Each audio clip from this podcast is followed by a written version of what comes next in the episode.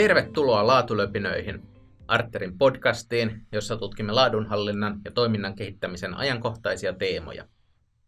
Minun nimeni on Markus Mörman. Toimin Arterin asiantuntijapalveluiden vetäjänä sekä tämän podcastin isäntänä. Tänään aiheemme on ohjeet ja millainen on hyvä ohje. Tällä kertaa käymme läpi kuusi hyvän ohjeen tunnusmerkkiä. Lisäksi pohdimme, miten niitä voi soveltaa käytännössä. Mikä on ohje? Jos ajatellaan perinteistä toimintajärjestelmän dokumentaation hierarkiaa, on ohje usein sen pohjalla.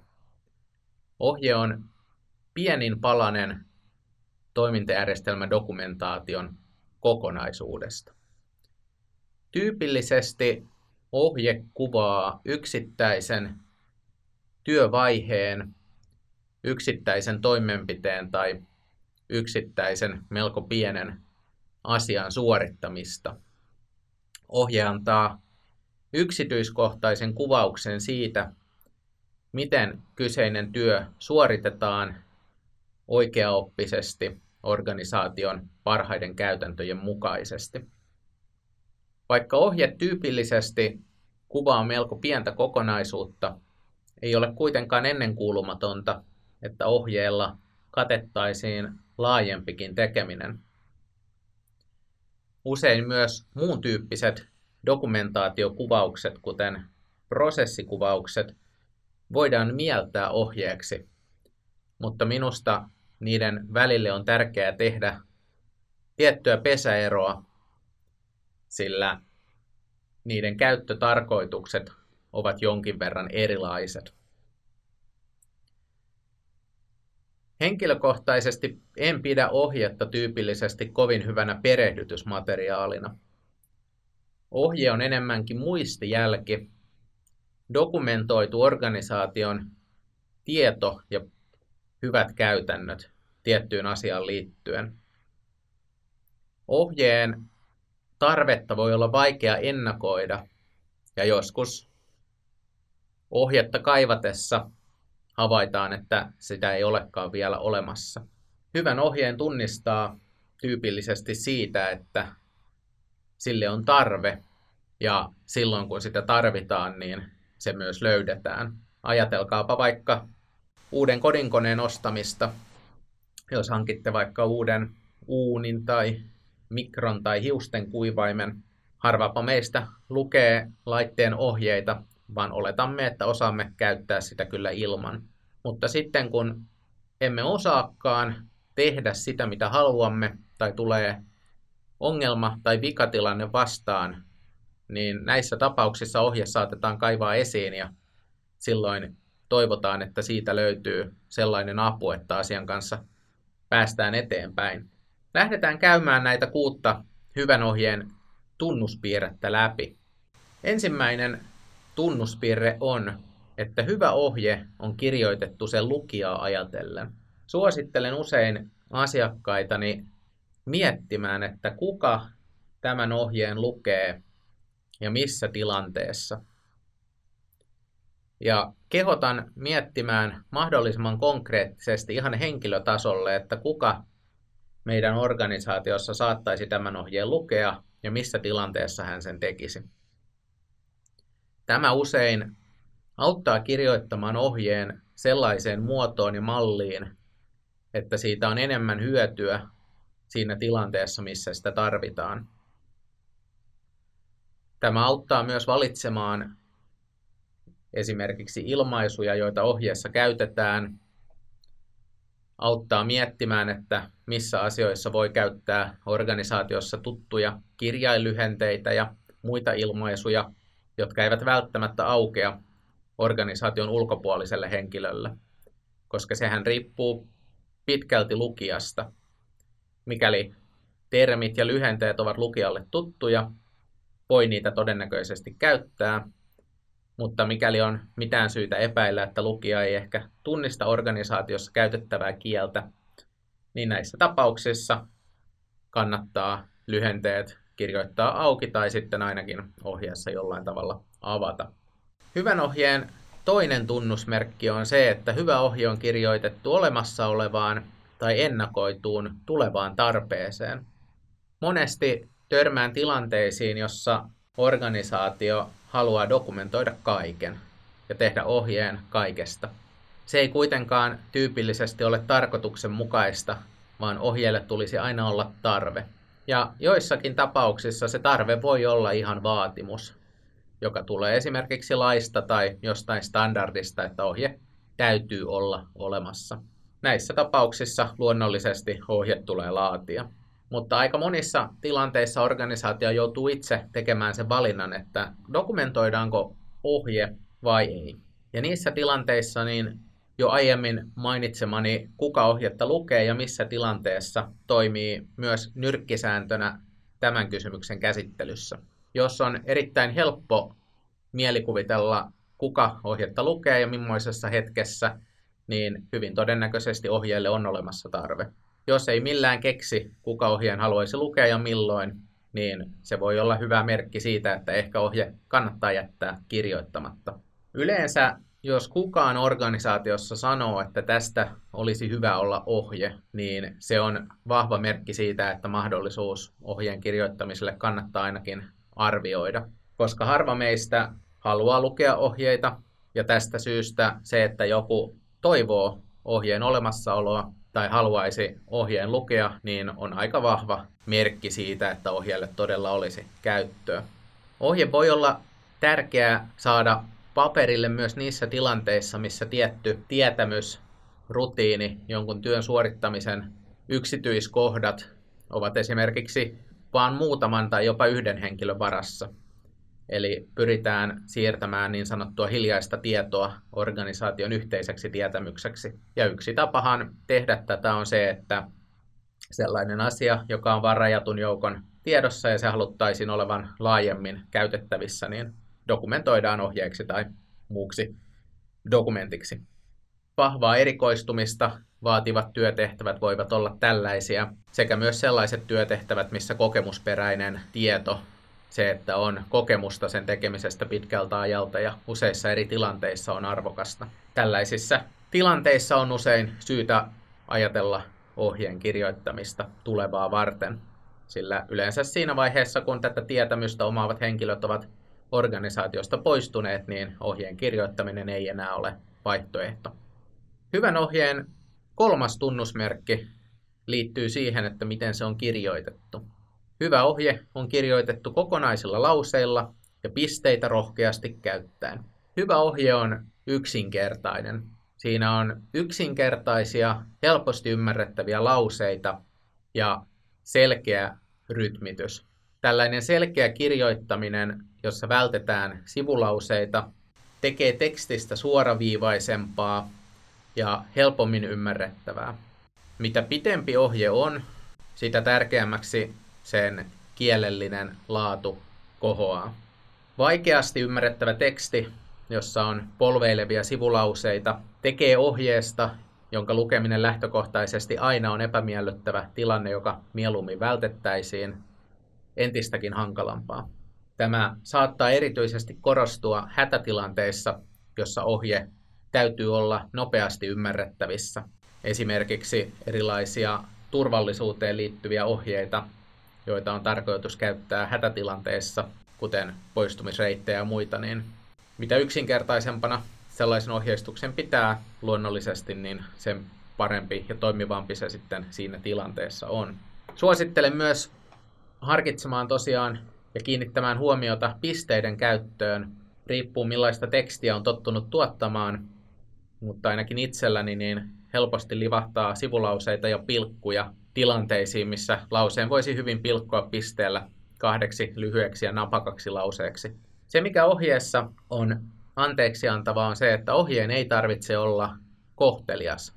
Toki olisi suositeltava, että se ei suoranaisesti ole töykeä, mutta imperatiivit ja muut selkeät toimintaa kuvaavat kirjoitusasut niin toimivat oikein hyvin ohjeessa, koska ne selkeästi ilmaisevat, mitä tulee tehdä ja miten. Eli älkää epäilkö käyttää jopa käskevää kieltä ohjeessa. Hyvän ohjeen neljäs tunnusmerkki liittyy myös kielellisiin asioihin. Ja se kuuluu seuraavasti. Hyvässä ohjeessa vältetään adjektiiveja, konditionaaleja sekä pyrkimistä. Ja tämä on itse asiassa sellainen suositus, jonka usein annan asiakkailleni kaikkeen laatujärjestelmän dokumentaatioon liittyen. Joissain tapauksissa voi olla, että adjektiivien käyttö on oleellinen osa ohjetta. Mutta kannattaa pitää silmät auki niin sanottujen turhien adjektiivien varalta. Jos esimerkiksi ohjeistatte kiristämään mutterin ja käytätte sanaa kiristä mutteri hyvin tiukaksi, niin voi olla, että lukijalle jää epäselväksi se, mitä hyvin tiukaksi tarkoittaa. Voi olla, että ohje kiristä mutteri olisi riittävämpi ja selkeämpi, jolloin lukija jää pohtimaan, että mitä hyvin tiukaksi tarkoittaa ja milloin mutteri on tarpeeksi tiukka. Toki tällainen semantiikka voi aina tulla vastaan ohjetta tulkitessa, mutta oman kokemukseni mukaan adjektiivien välttäminen parantaa tilannetta. Myös konditionaalit jättäisin kokonaan pois, mikäli ohje erityisesti ei sitä vaadi, sillä kaikenlainen ehkä-yppinen teksti tekee taas ohjeesta epäselvää ja saattaa aiheuttaa enemmän hämmennystä kuin antaa vastauksia tilanteessa, missä haluttaisiin tietää, mitä kuuluu tehdä. Konditionaalien lisämausteena myös tällaiset tietynlaiset sanat, kuten pyrkiminen, mikä on aika tyypillinen monissa ohjeissa, prosessikuvauksessa ja muussa laatujärjestelmän dokumentaatiossa, tulisi poistaa kokonaan, samoin kuin isimuodot. Ohjeen tulisi kertoa, mitä tulee tehdä ja missä tulee onnistua. Sen pitäisi välttää kehottamaan pyrkimään tekemään jotain, koska taas jää epäselväksi, että onko tämä asia, joka kuuluu tehdä vai pitääkö sitä vain yrittää tehdä. Eli jos käytetään aikaisempaa esimerkkiä, niin on selkeä merkitysero sillä, että kiristetäänkö mutteri vai pyritään kiristämään mutteri. Mitä vähemmän ohjeessa on adjektiiveja, konditionaaleja ja tällaista pyrkimistä, jossittelua, niin kuten edellisessä tunnuspiirteessä lauserakenteisiin liittyen, sitä napakampaa, selkeämpää ja ymmärrettävää teksti on. Ja todennäköisemmin kaiken kaikkiaan se on myös lyhyempi, joka tarkoittaa, että haluttu tieto saadaan ohjeesta nopeammin kuin mitä se ehkä oltaisiin sitten saatu, mikäli näitä kikkoja ei ole hyödynnetty. Viides hyvän ohjeen tunnusmerkki liittyy sitten oikeastaan ohjeen sisältöön tekstin ulkopuolella ja kuuluu täten. Hyvä ohje hyödyntää kuvia, videoita ja muita elementtejä vähentääkseen tekstin määrää. Mitä enemmän tekstiä pystytään vähentämään käyttämällä kuvia, visuaalisia ohjeita tai muita, muita elementtejä, niin yleensä taas ohjeesta saadaan selkeämpi ja napakampi. Yksi kuva kuitenkin korvaa tuhat sanaa, kuten vanha viisaus kuuluu. Videoohjeet ovat oikeastaan oma kategoriaansa ja niiden hyödyntämistä kannattaa harkita tapauskohtaisesti. Tietyissä työtehtävissä video oikeaoppisesta suorittamisesta voi olla huomattavan nopea katsoa verrattuna, että sama olisi kirjoitettu tekstiksi ja luettu. Kuitenkin teksti- ja videoohjeissa on tiettyjä käytännön eroja, kuten se, että tekstiohjetta on helpompi selailla. Videoohjeesta voi olla vaikea löytää yhtä yksityiskohtaa. Eli jos ohje on kattava kuvaus monivaiheisesta asiasta ja halutaan apua vain yhteen tiettyyn vaiheeseen, niin tekstiohjeesta se on helpompi paikantaa kuin ehkä videoohjeesta, mikä sitten pahimmassa tapauksessa joutuu kokonaan katsomaan läpi. Eli ehkä sellaisena nyrkkisääntönä niin videoohjetta harkitessa, niin miettikää kuinka pitkä siitä tulisi. Mitä lyhyempi videoohje on, sen todennäköisemmin se voi olla hyvä valinta. Toki myös video on helpompi katsoa esimerkiksi mobiililaitteilla sellaisessa työssä, jossa liikutaan. Voi olla helpompi katsoa nyt tietynlaisen koneen tai laitteen operointiin liittyen, jos seisoo siinä laitteella ja katsoo videon, että mitä seuraavaksi kuuluisi tehdä. Mutta harkitkaa tapauskohtaisesti sitä. Joissain tapauksissa voi olla syytä tehdä molemmat, lyhyt videoohje ja sitten kattoampi tekstiohje, joka auttaa, jos videoohje ei ole riittävä. Myös muita elementtejä kannattaa harkita. Joissain tapauksissa esimerkiksi virtuaalitodellisuuden hyödyntäminen tiettyjen työtehtävien harjoittelussa voi olla organisaatioresursseista ja kyvykkyyksistä riippuen hyvä asia harkita. Mutta mitä enemmän tekstimuotoista ohjetta pystytään rikastamaan näillä muilla mediasisällöillä, niin sitä todennäköisemmin ohje tarjoaa taas avun siihen tilanteeseen, missä apua tarvitaan. Ja hyvän ohjeen viimeinen ja kuudes tunnusmerkki on, että hyvää ohjetta käytetään. Ja tämä liittyy oikeastaan tuohon toiseen tunnusmerkkiin, eli että hyvälle ohjeelle on olemassa tarve. Sellainen dokumentinhallintajärjestelmä tai muu järjestelmä, joka tukee statistiikkaa tai jonkunlaista seurantaa siitä, että millaisessa käytössä eri dokumentit on, voi antaa arvokasta tietoa organisaation laatu- ja kehitystyöstä vastaaville siitä, että mitkä dokumentit ovat ahkerimmin käytössä ja miksi. Se voi myös antaa näyttöä siitä, että millaisia ohjeita ei juuri lueta, ja tämä taas voi auttaa tulevaisuudessa miettimään, että mitkä ohjeet ovat kaikkein todennäköisimmin dokumentoinnin arvoisia. Kuitenkin sellainen ehkä reunaehto näissä tietenkin on, että ohjeellahan pyritään erityisesti vaikuttamaan sellaisiin tilanteisiin, missä on korkeita riskejä, joissa oikeaoppinen toiminta on erityisen tärkeää. Ja usein tilanteet, joissa on korkeita riskejä, niin saattavat sitten liittyä esimerkiksi työturvallisuuteen tai muuhun vastaavaan, jossa korkeat riskit voivat pahimmassa tapauksessa olla äärimmäisen vakavia.